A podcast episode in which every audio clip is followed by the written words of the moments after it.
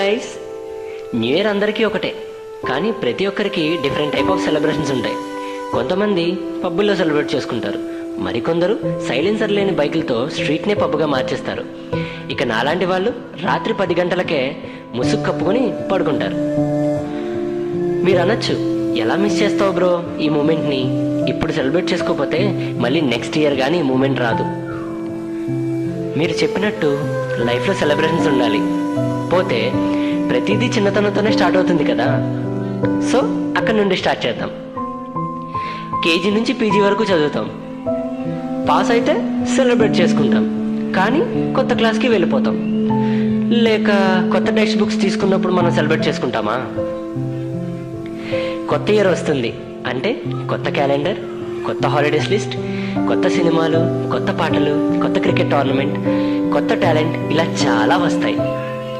కానీ మనలో same old laziness old procrastination same ఈవేళ ఎలా ఉన్నామో రేపు ఎల్లుండో కూడా అలాగే ఉంటాం. బట్ చేంజ్ అయ్యేది ఒక్క క్యాలెండర్ మాత్రమే. దాని ఒక్క చేంజ్ కోసం అంత సెలబ్రేషన్ అవసరమా అని నా feeling.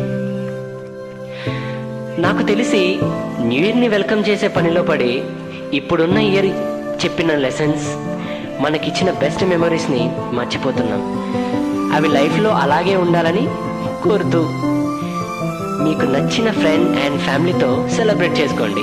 It's gives best feel that nothing else can give you but one thing wherever you do the celebration the celebration must be friendly to all the living being on earth cheer to new year and another change chance for you at to get in to right